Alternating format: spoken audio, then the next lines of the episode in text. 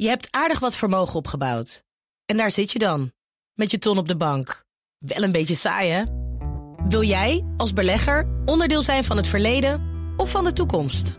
Bridgefund is een slimme fintech die een brug slaat tussen de financiële behoeften van ondernemers en van beleggers. Dus wie belegt bij Bridgefund krijgt niet alleen een mooie vaste rente, maar brengt ook ondernemers in beweging. Echt waar, met die ton kan je zoveel betere dingen doen. Bridgefund. Make money smile. Heb jij de BNR-app al? Met breaking news en live radio? Download de app en blijf scherp. BNR Nieuwsradio. The Big Five. Diana Matroos. De waarheid is soms moeilijk te achterhalen met al die korte quotejes die we in de actualiteit op ons afgevuurd krijgen en steeds meer misleiding en complottheorieën om ons heen. Maar documentairemakers, die nemen nou echt de tijd om zich echt goed in te leven, te beschouwen en te onderzoeken. Wat kunnen we nou leren van hun verhalen? Welke visie op het leven hebben ze? En wat speelt er echt in de wereld? Daar praat ik deze week over met de makers van de mooiste, meest aangrijpende en actuele documentaires in BNR's Big Five van de documentairemakers. En vandaag trap ik de week af met Ruben Terlou, arts, prijswinnend fotograaf. Maar ja, de meeste mensen zullen hem toch wel kennen als documentairemaker en dan vooral denk ik toch van zijn tv-series zoals De Wereld van de Chinezen en Langs de Nieuwe Zijderoute. Ruben, welkom, fijn dat je er bent. Dankjewel. Dat is trouwens meteen de grootste misvatting over jou, hè? Dat je alleen maar over China gaat. Ja, ik snap het wel. Tot nu toe heb ik natuurlijk documentaires gemaakt die in of over China zijn gemaakt, zeg maar. Dus daarvoor heb ik door China gereisd of reis ik de wereld over om te kijken wat China doet of hoe China in elkaar zit of waar de Chinezen mee bezig zijn. Dus ik begrijp het wel. Maar je bent veel meer dan dat. Maar ondertussen heb ik natuurlijk ook al jaren verhalen gemaakt over andere dingen dan Chinezen. Ook als fotograaf. Ja. Het is leuk om zo bekend te staan, maar ik ben niet alleen maar meneer China, zeg maar. Oké, nou ja, we gaan het natuurlijk wel ook over China hebben, maar ook over allerlei andere onderwerpen. Bijvoorbeeld jouw nieuwe documentaire over de gezondheidszorg in de wereld, waar je echt verschillende plekken, ook de Verenigde Staten, ben je naartoe geweest. Nou, dat komt allemaal zo wel. Maar voordat we dat gaan doen, wil ik eerst twee dingen van je weten. En het eerste is, je maakt eigenlijk de documentaires op de randen van het leven, daar waar er echt iets op het spel staat. Wat fascineert je daar zo aan? Dat is een goede vraag. Ik denk dat ik dat altijd wel gehad heb. En dat ik daar ook als arts natuurlijk mee bezig was. Met het bestaan. Dus ik krijg die vraag ook wel eens. Zijn het niet heel verschillende dingen wat je doet? Het werken als wat je hebt gedaan als dokter en nu documentairemaker. Het is zo anders, van een grote stap. Voor mij heeft dat zo nooit gevoeld. Nee. Voor mij gaat het echt over dezelfde dingen. Over wat het betekent om te bestaan en hoe het is om kwetsbaar te zijn. En dat is denk ik ook wat ik zoek in de documentaires. Dat zijn situaties waar dat naar voren komt, waar dat naar boven komt. Mm-hmm. Waar dat aan de oppervlakte ligt. Omdat ik denk dat je in die situaties beter kunt of dichter komt bij dat wat het betekent om te leven, zeg maar. Want dat is ook een vraag die ik mezelf vaak stel. Ja, wat betekent het om te leven? Wat betekent het voor jou om te leven? Wat geeft het leven betekenis? En wat betekent het om hier op aarde rond te lopen? En ik denk dat het heel mooi is om te proberen om in documentaires daar in de buurt te komen. Dat is wat ik doe in die verhalen maken. En ik denk dat je dat het beste kunt vertellen op het moment dat je in situaties bent waar iets op het spel staat. Dus waar mensen iets te verliezen hebben of heel veel te winnen hebben. En dan kom je al gauw uit bij verhalen. Ver weg van Nederland, tenminste ik dan. Ja. En als je dan, want je zegt je hebt eigenlijk die kwetsbaarheid nodig en dat echt gewoon, dat je op een punt staat en dan zie je heel goed, hier gaat het leven over. Wat betekent het om te leven? Dat houdt mij bezig. Wat betekent het dan om te leven? Wat is dan de belangrijkste les die jij ons ook kunt geven? Want dat is ook een heel kostbare les voor ons allemaal. Eigenlijk na afgelopen jaar, waarin ik echt op veel plekken over de wereld ben geweest, heb ik gezien hoe dat er echt individuen rondlopen die heel erg bijzonder zijn. Die eigenlijk zonder ego vaak ook te midden van gevaar misschien zelfs voor eigen leven of voor een familie, het juiste blijven doen en op blijven staan voor de vrijheid of voor gerechtigheid. En eigenlijk alles in de waagschaal stellen om dat na te blijven streven. Dat heb ik heel inspirerend gevonden. Ja. Dus als je mij zou vragen wat het betekent om te leven, is dat ik denk, ja, het leven is kort en blijf het juiste doen. En daarin betekenis zoeken. Ja. Dus soms is het wel lastig schakelen. Als ik terugkom en zie dat het ook vaak over materieel gewin gaat. Wij zaten net even naar de belangrijke boodschappen van BNR te luisteren. Want daar leven wij ook van. Dus we zijn heel erg dankbaar voor al die reclames. Ja. Maar ik zat naar jou te kijken en ik denk, jij gaat de hele wereld over. En ziet de meest, en daar gaan we het ook wel over hebben, meest aangrijpende, vreselijke dingen. En dan gaat het hier over auto's en kleding. En ik zag jou kijken van, wat gebeurt hier? Ja, klopt. Ja. Vind ik lastig. Ja. En dan drijf ik al een beetje af in mijn gedachten naar andere plekken of werk. Ja, waar drijf jij dan naartoe af? Volgend project. Ja.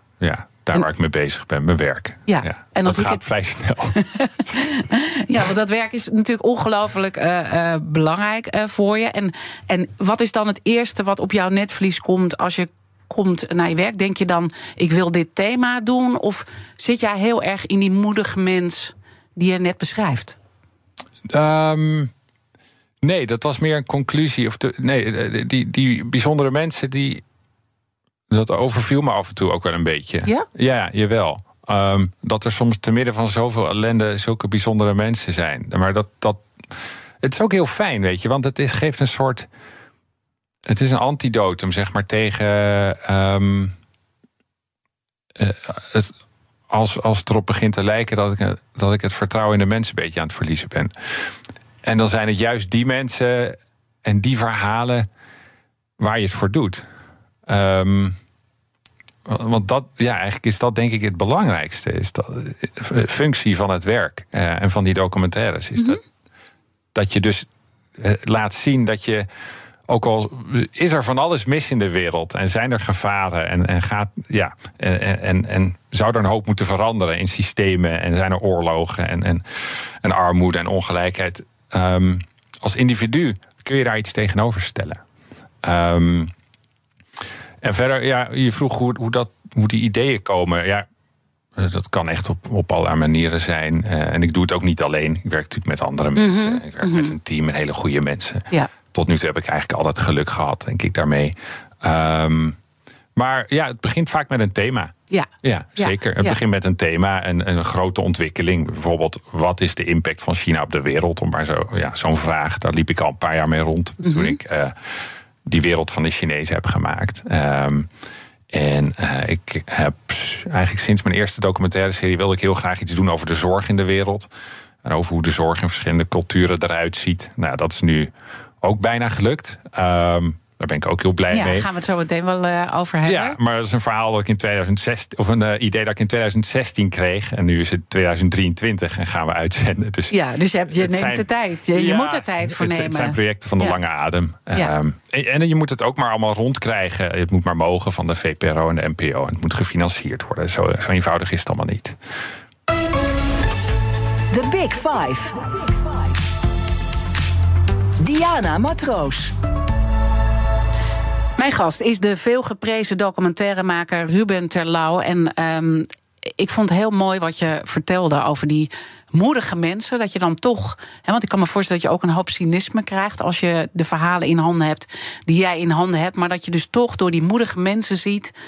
oké, er is wel hoop uiteindelijk. En dat zit in die mensen. En dat zag je ook in een van de afleveringen... voor de Nieuwe Zijderoute, voor de VPRO. Straks moeten we even de brede actuele context ook even schetsen. Maar ik wil even met jou naar die tafel... met al die vrouwen waarmee je in gesprek gaat. En die vrouwen die hebben in opvoedingskampen gezeten in China. Nou, jij bent vanaf je 19e ben je naar China gegaan. Klopt. Ja. Omdat je dat ook echt, nou, dat land fascineerde je. Je vond het denk ik een mooi land. Ja, het is een mooi land. Het is een mooi land. Ja. Goed om dat ook erbij te zeggen. Maar op dat moment knapt er ook echt iets bij jou. Wat gebeurde er op dat moment wat jou zo raakte? Ja, dit was in Almaty. Een stad in Kazachstan waar ik met een 7-tal vrouwen sprak die of in de heropvoedingskampen in Xinjiang hebben gezeten, ofwel daar familieleden hebben met wie ze niet meer in contact zijn, soms jaren. Ja. Ik had met elk van hen hele indringende gesprekken. En dat waren hele emotionele gesprekken. En dat was een soort, ja, we zaten aan een grote tafel en dat duurde heel lang. Ik weet niet hoe lang we daar hebben gepraat, 1,5 of 2 uur of zo. Maar het was heel emotioneel en heftig. En het was de eerste keer dat ik uit eerste hand, zeg maar, hoorde wat er gebeurde. En wie de mensen zijn die lijden onder die heropvoedingskampen in China. Waar, er wordt gezegd, misschien wel 1 miljoen mensen opgesloten zitten. Ja, wat er gebeurde. Ik wat je net al zei, ik kom nu een kleine 20 jaar veel in China. Ik heb er een paar jaar gewoond. Ik heb er een hoop meegemaakt. Het heeft me veel gegeven. De mensen zijn altijd goed voor mij geweest. Ja. Ik heb mijn hart ook wel een beetje verpand aan China. En ja, het deed me heel erg veel pijn. Persoonlijk ook. Ja. Wat was het? Wat gebeurde er bij jou dat je dit doet mij gewoon pijn? Wat hier gebeurt? Nou, allereerst het verdriet van die vrouw was echt overweldigend. En de verhalen, de aard van de verhalen waren afschuwelijk. Voorbeeld? Het leed was onpeilbaar, zeg maar. Het verdriet was onpeilbaar. En een moeder die al 7 jaar niet meer met haar 3 zoons contact had. En die huilend zei dat ze opgegroeid was als wees en dat ze nu ook weer als wees zou gaan sterven. Een andere vrouw die vertelde over de martelingen die ze had meegemaakt. En dat gebeurde allemaal in hele grote stilte. Ja, dat kwam heel erg hard aan. Ja. Dat snap ik, want jij bent natuurlijk naar dat land gegaan ook, omdat je het een heel mooi land, en je zegt het betekent ook heel veel voor je. En op dat moment heb je trouwens ook met Jelle Brand-Kortjes, waarmee je die serie samen maakt, jullie bellen ook met elkaar. Mm-hmm. En dan praten jullie, want hij maakt dat ook mee, maar dan vanuit Russisch perspectief, dat je eigenlijk je relatie op dat moment bijna, alsof het uitgaat. Zo beschrijft Jelle het. Ik weet niet hoe het voor jou is. Maar of zo'n relatie uitgaat op dat moment met een land. Zo diep gaat dat op zo'n moment. Ja, dat herkende ik wel. En ik heb natuurlijk wel eerder verhalen gemaakt over de schaduwkanten van China. Mm-hmm. Ook omdat, daar kun je niet omheen. Het is ook je morele verantwoordelijkheid als journalist om daar naar te kijken en die verhalen te vertellen. Het is onze verantwoordelijkheid om de mensen die het moeilijk hebben in de wereld een podium te geven. Maar hier werd het wel, het voelde voor mij persoonlijk, ja. Ja.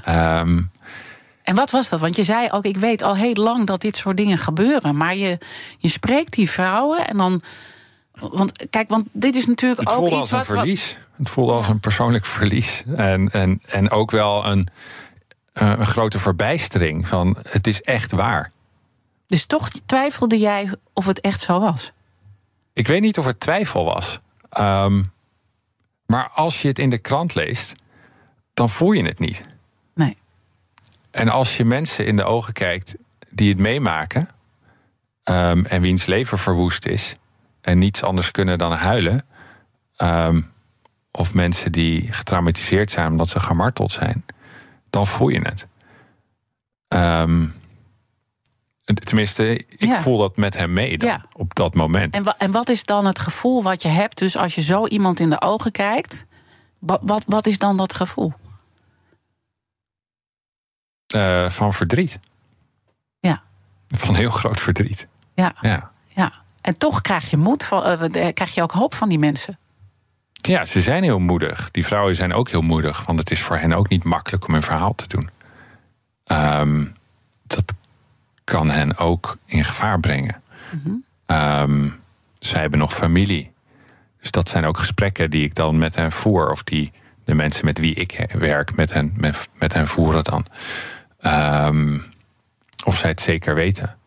Dat zij dit op televisie willen vertellen. En dat het echt uitgezonden kan worden.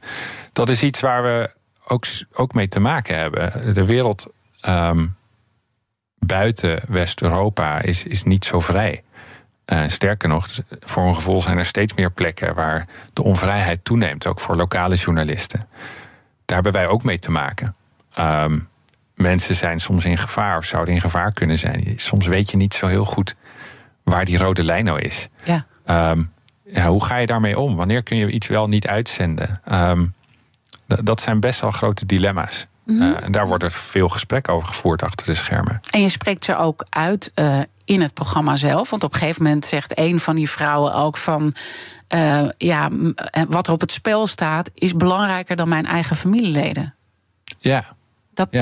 Zij ging daar heel ver in. Kunnen wij ons niet voorstellen. Ik zit daar naar te kijken en dan denk ik... ik kan me het gewoon niet voorstellen dat je dat... ik kan het me wel voorstellen, maar ik denk dat het goed is hoe jij het verwoordt. Dat je het niet kan voelen wat dat is. Dat je dus zoveel kwijt bent. Dat je dus de kinderen waar je heel veel van houdt... je ouders, noem het maar op... bereid bent om het spel te zetten voor dat hogere doel. Ja, ik begrijp het wel. Als dat verdriet van een aantal individuen al zo groot is... en de pijn die zij voelen... als je dat extrapoleert... en je hebt het hier over honderdduizenden mensen... die in dezelfde situatie zitten... Ja. Dan zou je wel kunnen zeggen dat een offer daarvoor wel gerechtvaardigd is. Ja. Dus ik begrijp het van die vrouw wel. Ja. En niet te vergeten, zij heeft ook weinig meer te verliezen. In feite is zij haar familie al kwijt. Want ze kan er niet eens mee praten. Mm-hmm. Want ze heeft er geen contact mee. Die zitten nog in China. Die mogen met haar niet bellen. Mm-hmm. Ja, dus het grappig eigenlijk, hè? Of nou ja, grappig helemaal niet. Het is wrang. Dat het gesprek wat wij hebben over dit soort dingen... is niet te vergelijken met hoe wij hier in het Westen leven. Nee, en dat is op dat moment ook wat je voelt, denk ik? Op ja, dat voel ik eigenlijk heel vaak. Ja. Hoeveel privileges wij hebben. Maar klagen met z'n allen ook heel veel over een heleboel dingen. Ook over de gezondheidszorg. Ja, dat is ook prima. Wij kunnen het hier ook steeds beter hebben. En dat is goed. Ja. Natuurlijk moet je blijven praten en discussiëren. Mm-hmm. Maar je wil ons ook opvoeden, toch? Het is soms al schakelen. Ja. Ja, ik denk wel dat... ik neem de rol die wij hebben als documentairemaker al heel serieus. Ik denk dat we een venster bieden op de wereld. En dat we in het Westen, we hadden het net even over vrijheid... een vrijheid hebben die verdedigd moet worden. En dat daarbij hoort dat we kijken naar hoe andere mensen elders leven. Mm-hmm. Dus dat we in die zin, dat zijn misschien grote woorden... maar ook een soort hoeder van de democratie kunnen zijn. Dat is de media natuurlijk, of de journalistiek natuurlijk, een soort pijler. Dus daar geloof ik wel in. Ja, en dan weten wij dat... je beschrijft het net ook, hoe lang je dan met zo'n idee bezig bent. En je moet het helemaal uitwerken en met een heel team. En we weten ook dat er ontzettend weinig geld in omgaat. Mm-hmm. Dat is natuurlijk ook... daar maak ik mezelf ook heel erg zorgen. Hè. Ik bedoel, ik ben al 25 jaar journalist. Ik word stokoud, zo intussen. Maar goed, als ik dat uitspreek. Maar, forever young, hoor, als journalist. Ja, nou, dank je. Dat is heel hoopvol. Maar ik heb het natuurlijk wel ontzettend zien veranderen. Ik kom uit een tijd dat er heel veel geld nog in de journalistiek omging. En dat is gewoon echt weg. En dat is natuurlijk in de documentaire wereld... ook zo. En we gaan straks ook praten met het gevaar... waar jij ook voor eigen leven loopt. En heel veel van de makers hebben dat ook. Maar wat moeten wij hieruit leren? Ja, dat is wel een hele goeie. Ja, daar worstel ik ook mee. Omdat wij natuurlijk ook te maken hebben... met budgetten die onder druk staan. Mm-hmm. En ik heb geluk, want de VPRO en de NPO... die steunen echt wel dit soort projecten. Dus die doen wat ze kunnen. Maar... soms vraag ik me wel af of het niet nog net wat meer kan. En misschien is dat ook iets wat uit Den Haag moet komen. Dat weet ik niet. Maar weet je, afgelopen serie, Langs de Nieuwe Zijderoute. Daar keken, geloof ik, binnen een week 1,5 miljoen mensen naar. Dus zeg maar lineair en dan online ook nog. Toen liep ik hier in Amsterdam over straat. Toen dacht ik, wauw. Dus 1 van de 10 mensen, zeg maar, die ik zie lopen, die kijkt naar die serie. Dat is fantastisch. En dat gaf me ook heel veel vertrouwen. In het opvoeden. In het opvoeden, nou, maar ook gewoon in de mede-Nederlander, zeg maar. Dat ze zijn geïnteresseerd. Het maakt hen uit wat er in al die standen gebeurt, in die landen. En hoe de mensen waar ze niets mee te maken hebben leven. Dat rechtvaardigt wel meer steun, denk ik. Ja. Ja. Omdat er echt iets op het spel staat. En laten we daar dan zo meteen over verder praten. Mijn gast is documentairemaker Ruben Terlou. En we hebben natuurlijk een pandemie, we hebben een oorlog. En we hebben meerdere crises, onder andere een klimaatcrisis. En welke shift zitten we nou in als wereld? En daar kunnen we dan ook mooi die gezondheidswereld bij pakken. Blijf luisteren, zou ik zeggen. Je hebt aardig wat vermogen opgebouwd. En daar zit je dan, met je ton op de bank. Wel een beetje saai, hè? Wil jij, als belegger, onderdeel zijn van het verleden of van de toekomst?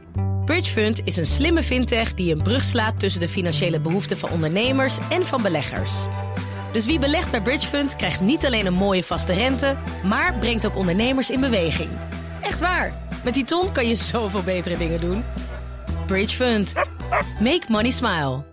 Daden zijn duurzamer dan woorden. Bij PwC geloven we dat de uitdagingen van de toekomst vragen om een ander perspectief. Door deze uitdagingen van alle kanten te bekijken, komen we samen tot duurzame oplossingen. Zo zetten we duurzaamheidsambities om in acties die ertoe doen. Ga naar pwc.nl.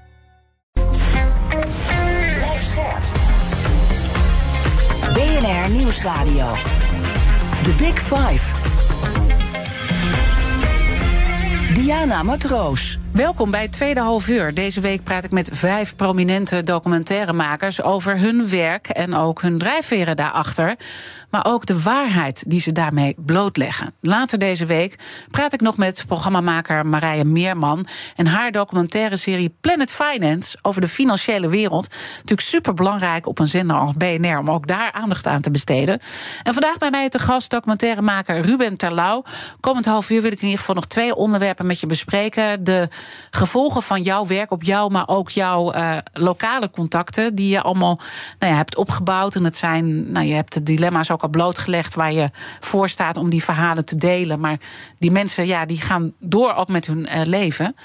En wat er nou op het spel staat in de wereld met alles wat je ziet. En laten we daarmee beginnen. Want we hebben het ook al over die moedige mens gehad. Maar ook, we zitten natuurlijk in een hele belangrijke shift in de wereld. Tenminste, zo voelt het voor mij als journalist. We hebben de oorlog natuurlijk, de pandemie. Hele grote transities, de klimaatcrisis. In welke shift heb jij het gevoel dat we nu zitten? Met alles wat jij ziet in al die verhalen die je over de hele wereld maakt. Ik heb wel het gevoel dat er meer dus die 2 blokken aan het ontstaan zijn. Dus autocratie versus democratie. En dat betekent voor mij dat ik in een hoop landen steeds moeilijker kan werken. En dat visa, permits verkrijgen heel lastig is. Je bent nu ook aan het wachten, hè? Daarom je bent volgens mij bijna nooit meer in Nederland. Maar nu omdat je afgelopen 2 jaar ben ik wel heel veel op pad geweest. Eigenlijk echt wel als een nomade leef ik. Klopt. Ja. We hebben nu net. Het is niet gelukt om een visum voor Ethiopië te krijgen. Dus die reis die is even door het ijs gezakt. Ja. Maar dat we het gaan oplossen. Ja, maar dat het moeilijker dus wordt om dit soort dingen te regelen. En dat het werk eigenlijk moeilijker wordt. Wat zegt dat jou? Dat de onvrijheid toeneemt. Dat de staatscontrole lijkt toe te nemen. En dat er misschien ook wel steeds meer technologische mogelijkheden zijn om mensen te controleren. China is er natuurlijk de kampioen in. Dus er staat wel. Ik denk, de vrijheid staat onder druk. Dat merk ik wel, ja. En tegelijkertijd is dat ook extra motivator voor mij. Want dan denk ik, daar moet dus werk over gedaan worden. En ook met de klimaatcrisis waar we natuurlijk eigenlijk al in zitten. Dat vind ik ook grappig hoe we daarover praten. We zeggen eigenlijk altijd, die komt op ons af. Maar we zitten er al middenin. Ja. Ja. En dat zal alleen maar verhevigen. Maar ja, dat biedt natuurlijk heel veel mogelijkheden voor een documentairemaker. Mm-hmm. Er zijn zoveel verhalen die verteld moeten worden. Ja. Dus zo probeer ik het dan maar positief te bekijken. Ja, maar je leert natuurlijk ook iets over ons als mens. En je hoopt natuurlijk ook dat wij... Hè, want je had het net eerder over ons opvoeden... Mm-hmm. Dat we iets daarmee gaan doen. En dat we dus ook misschien meer moed tonen. Maar nu vul ik het in. Is dat wat je hoopt dat we gaan doen? Meer moed tonen? Ja, eigenlijk wel, ja. Ik hoop dat we oog zullen hebben voor dat wat belangrijk is. Mm-hmm. En ons niet laten afleiden door oppervlakkige dingen. Ja. Ja, dat hoop ik echt. Want het kan elke dag. Dat je de juiste keuzes maakt. Ja, ja. En dat je leert van je fouten. Dus ook, zeg maar, als ik het over de mensheid heb... het is heus nog niet te laat. Mm-hmm. Maar als je naar de geschiedenis kijkt... dat biedt weinig hoop, denk ik. Want keer op keer belanden we in dezelfde toestand. Oorlogen. Ja... Ja, waar maak jij je nou, als je, ik weet niet of je ooit slapeloze nachten hebt, maar waar maak je dan zorgen over? Ja, ik heb af en toe slapeloze nachten. Ik was afgelopen jaar in januari was ik een aantal weken in India. Daar filmden we in een klein kankerziekenhuis. Nou, niet klein, vrij groot kankerziekenhuis, maar daar werden de arme patiënten uit allerlei provincies geholpen, gratis. En de omstandigheden waren zo hopeloos. En de mensen hadden zo weinig kennis dat ze vaak ook te laat kwamen met hun ziekte. En de dokters konden eigenlijk de aantallen patiënten niet aan. Toen zag ik zag zelf ook geen hoop meer. En toen kreeg ik wel slaaploze nachten. En toen dacht ik ook, ik kan al die verhalen wel meenemen... van ver weg naar Nederland. Maar wat gaat het deze mensen nou helpen? Wat maakt het nou echt uit op de grote schaal? Dus ja, ik zat even in een geloofscrisis, denk ik. Af en toe heb ik die. Maar ja, het antwoord, ik zei het al... blijft toch die bijzondere mensen die het juiste doen. En dan probeer ik zelf ook dat maar te doen. En als je mij vraagt waar ik me het meest zorgen over maak... dan is dat inderdaad het klimaat. Dan denk ik dat dat... een ramp is die wel heel hard gaat nu. Mm-hmm. En waar we echt heel hard mee bezig moeten. Heel snel. Ja. En wat is wat jij onderweg ziet in jouw werk? Dat je zegt, mensen, jullie begrijpen het niet. Het gaat echt heel hard. Enorme vervuiling. Ontbossing. Destructie van de planeet. Verlies van habitat. Natuurlijke... habitat voor dieren en vogels, mm-hmm. waar ik heel erg van hou, overigens. Mm-hmm. En het gedrag van mensen. Ik bedoel, buiten West-Europa is de rest van de wereld nog bezig met betere leefomstandigheden. Die zijn niet bezig met een beter klimaat of duurzaamheid. Of die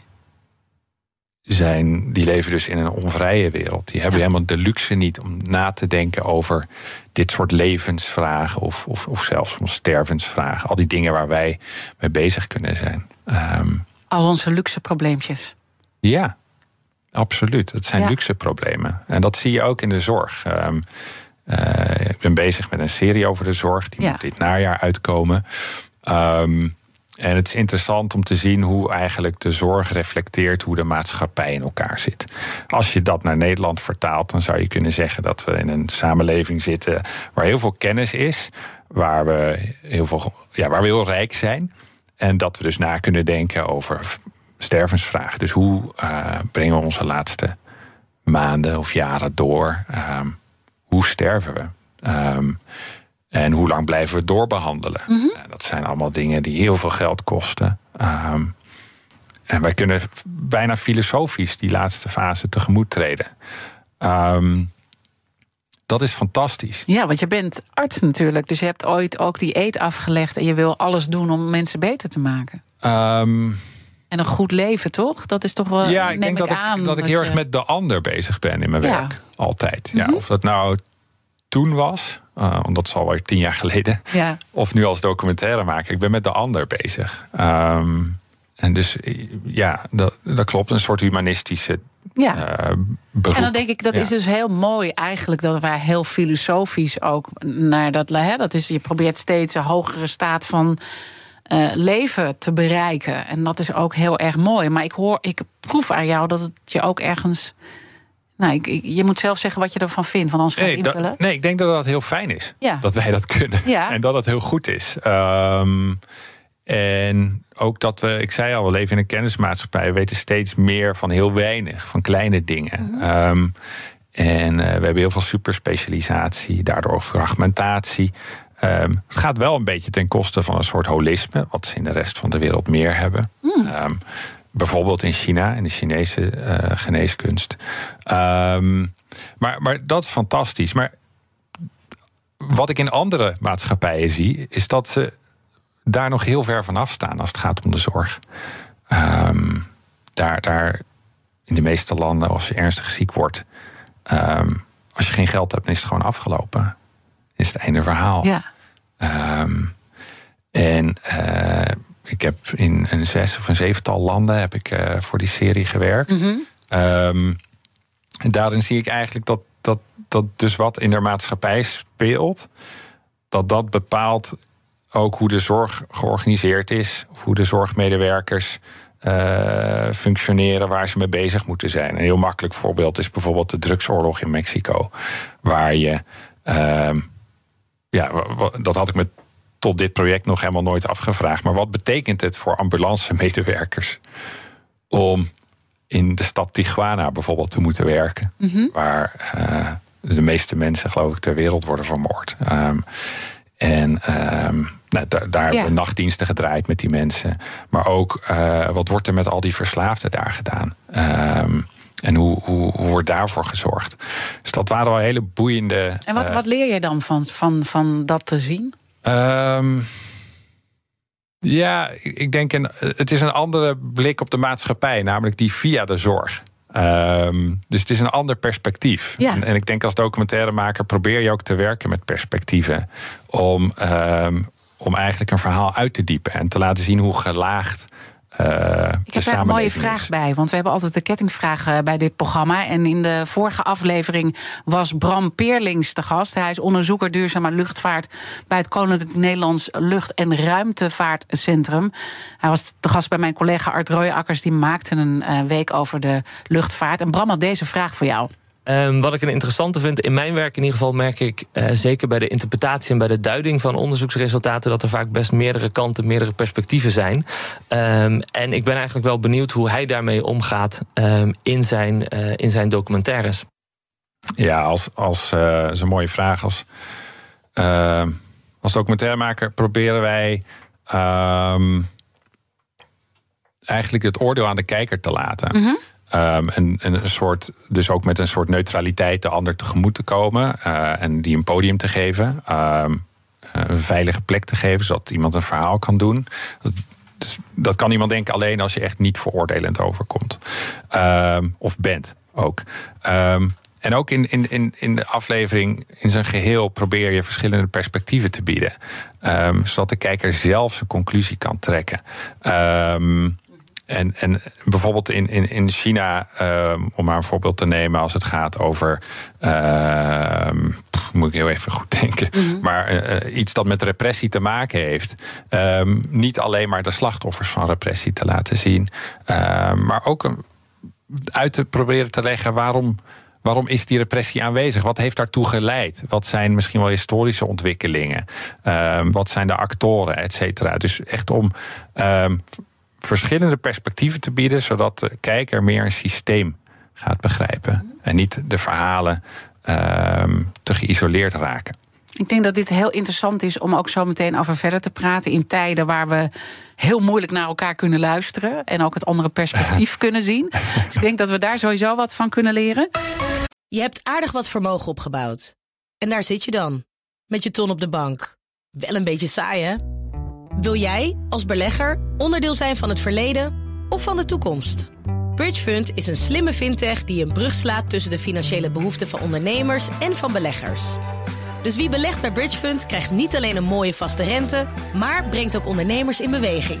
Echt waar, met die ton kan je zoveel betere dingen doen. Bridgefund. Make money smile. Daden zijn duurzamer dan woorden. Bij PwC geloven we dat de uitdagingen van de toekomst vragen om een ander perspectief. Door deze uitdagingen van alle kanten te bekijken, komen we samen tot duurzame oplossingen. Zo zetten we duurzaamheidsambities om in acties die ertoe doen. Ga naar pwc.nl. BNR Nieuwsradio. The Big Five. Diana Matroos. Je luistert naar BNR's Big Five van de documentairemakers. Later deze week praat ik nog met regisseur en filmmaakster, documentairemaakster Jessica Gorter over haar nieuwe documentaire De Dimitriev-affaire, waarin zijn man Juri Dimitriev volgt in zijn zoektocht naar gerechtigheid voor de slachtoffers van het Stalin-regime. Gaat deze week in première. Mijn gast vandaag is documentairemaker Ruben Terlou. En ik denk dat we zo... we zijn van macro naar micro gegaan en we hebben de moedige mensen gehoord. En dat wij, je wil ons in het Westen ook wijzen op onze vrijheid staat onder druk. Daar gaan wij ook allerlei dingen van merken. Maar ook doe iets. En dan kom je toch een beetje bij de ook in het slavernijverleden was dit al een discussie, de koopman of de dominee. En dat is altijd iets wat ons in Nederland bezighoudt. En we willen heel graag met het vingertje wijzen. Maar je ziet in heel veel afwegingen die we ook moeten maken om de ander te helpen, wat jouw drijfveer is. Of nou als dokter is of als documentairemaker. Dan moet je ook zelf iets opgeven. Ja, absoluut. Ik denk dat is reëel. En die balanceeract is reëel. En... Kijk, voor mij als documentairemaker is het in die zin makkelijk praten. Ik maak documentaires daarover. Nou ja, je doet het met gevaar voor eigen leven ook. Het is geen makkelijke baan. Nou, dat bedoel ik. Het is eigenlijk meer een roeping, denk ik, dan een baan trouwens. Maar ja. Natuurlijk. Ja. Maar ik doe het heel graag. Het is een voorrecht om dit te kunnen doen. Maar natuurlijk, ik geef er een hoop voor op. Ik ben vooral op reis. Ja. Ik leef tussen, zeg maar, tijdzones en...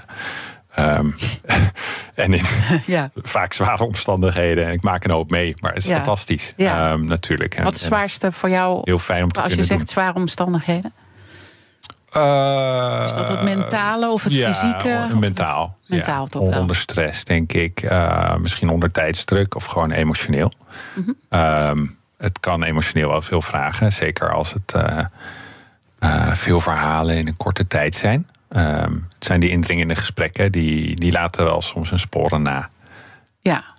Ja, want jij gaat op een gegeven moment weer terug en die mensen die blijven daar. Ja, dus wat ik meemaak staat ook... Ik bedoel, dat valt in het niet bij hoe die mensen het hebben. Dus nee, maar daar wil ik ook helemaal niet over zeuren. Nee, maar dat is maar dus wat jou bezighoudt. Ja, ik neem het wel mee naar huis. Natuurlijk, het houdt mij bezig. Of het zijn gewoon... indringende gesprekken die me niet loslaten. Mm-hmm. Of misschien mensen die er dan na korte tijd, nadat ik ze heb gesproken, niet meer zijn. Omdat ze overleden zijn of omdat ze in de gevangenis zitten. Mm-hmm. Dat ik geen contact meer met ze heb. Dat gebeurt allemaal. Dat gebeurt toch ook? Ja, dat gebeurt allemaal. Ja, omdat mensen ook hun verhaal vertellen?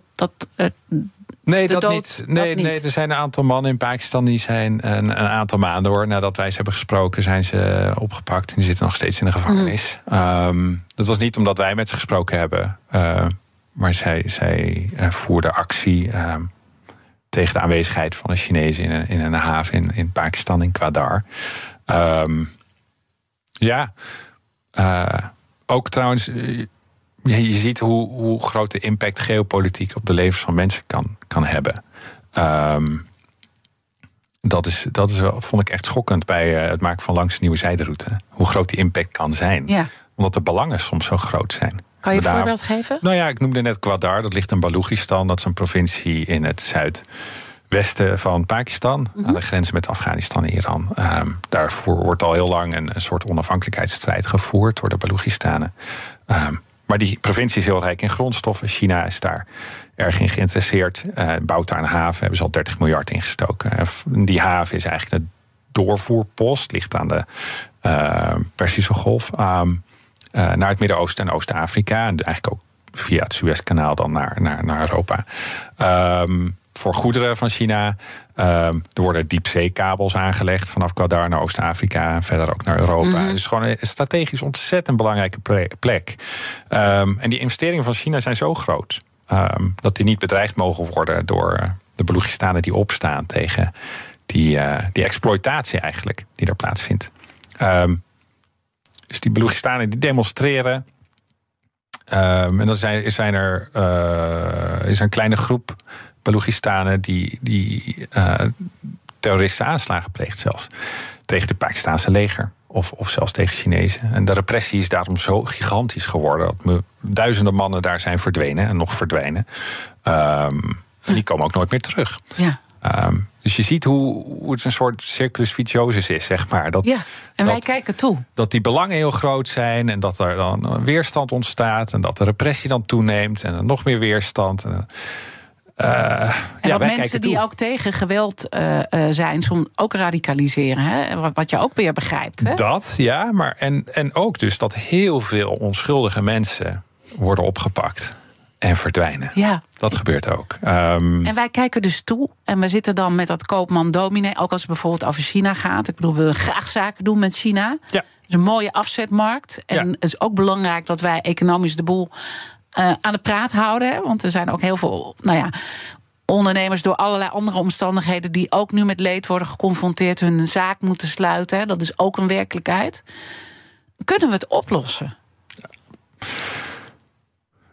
Ik denk dat we daar naar moeten blijven streven. Mm-hmm. Ik denk dat de vraag nu stellen je niet zo heel veel oplevert. Omdat ik denk nu niet. Nee. Maar we moeten er naar blijven streven. We moeten blijven proberen. Je kunt niet helemaal ontkoppelen van China. Zo is de wereld gewoon niet meer. China is ook te groot en te belangrijk. En daarmee zou je jezelf misschien te veel pijn doen. Ik denk wel dat het goed is dat we hebben gezien de afgelopen jaren dat de politiek wel echt, volgens mij, echt wakker is geworden. En dat ze wel meer aandacht besteden aan het gevaar en de toenemende onvrijheid in de wereld. Ja. Maar dat een balanceeract is. Je kunt het hypocriet noemen, maar het is ook realistisch. Ja. Dat denk ik wel. Ja. Dus ernaar blijven streven. Ja. En proberen te veranderen door toch die confrontatie aan te blijven gaan. Mooi om dat ons allemaal mee te geven. En je mag ook een vraag stellen aan de gast van morgen. Want de kettingvraag gaat door. Dan is Nina Jurna, correspondent in Latijns-Amerika voor onder andere NRC en de NOS bij mij te gast. En zij komt trouwens ook weer voor die VPRO. Ja. Binnenkort met een mooie serie uit over de Cariben. En dat is natuurlijk heel erg belangrijk in een jaar waar we 150 jaar herdenking slavernij verleden nu ook hebben. Wat zou je haar willen vragen? Ik ben zelf in mijn werk bezig. Eigenlijk merk ik dat het betekenis geeft aan mijn eigen leven. En probeer ik te achterhalen of dichter bij het bestaan te komen. Dus wat is het wat betekent het leven voor anderen? En wat ik heel graag van Nina zou willen weten is hoe zij mensen hoopt te inspireren. Of tracht te inspireren met haar werk. Mooie vraag, die ga ik haar zeker stellen. En jij inspireert in ieder geval 1,5 miljoen kijkers, hè, had je het al over. En in al jouw series, en ik kijk er ook met heel veel plezier naar. En ik vind hoop zo'n mooi woord ook. Hè, dat viel een paar keer. En waar put jij dan zelf hoop uit als je die mensen dus eigenlijk op de afgrond, zoals wij dat zouden zien, hè, de afgrond, en zij zelf misschien ook, maar die toch nog een doel hebben om voor te leven. Waar put je dan hoop uit? Ik denk uit hun kracht en hun veerkracht. En dat hoe onmoeilijk de omstandigheden ook zijn, dat je daarin juist kan opstaan en een voorbeeld kan zijn voor anderen. En anderen kan inspireren en meenemen om toch iets moois te creëren. Ja. Juist als het moeilijk is. Ja. En elk mens wil gezien worden. Ik denk dat dat is ook heel mooi is wat jij met die camera doet. Hoe erg het ook met je is, je wil gezien worden. Ja, je wil gehoord worden, je wil gezien worden en je wil dat anderen om je geven. Dankjewel. Graag gedaan. Dat je mijn gast wilde zijn. Dankjewel voor dit podium. Ruben Terlou en oktober dus die serie over de... dat klopt. Gezondheidswereld. Maar... Ja, ik geloof medio oktober, 7 afleveringen. En dus nu die nieuwe zijderoute, hè, die loopt al, maar daar kunnen mensen allerlei afleveringen nog van terugkijken. Ja. Van terugkijken. Ja. Dankjewel. Natuurlijk zijn ook al onze afleveringen terug te luisteren. Ga naar je favoriete podcast, dan vind je alles gewoon terug. Maar blijf live. Zometeen Iman Verrips met BNR Breekt. Ik wens je een mooie dag. Je hebt aardig wat vermogen opgebouwd. En daar zit je dan, met je ton op de bank. Wel een beetje saai, hè? Wil jij, als belegger, onderdeel zijn van het verleden of van de toekomst? Bridgefund is een slimme fintech die een brug slaat tussen de financiële behoeften van ondernemers en van beleggers. Dus wie belegt bij Bridgefund krijgt niet alleen een mooie vaste rente, maar brengt ook ondernemers in beweging. Echt waar, met die ton kan je zoveel betere dingen doen. Bridgefund. Make money smile.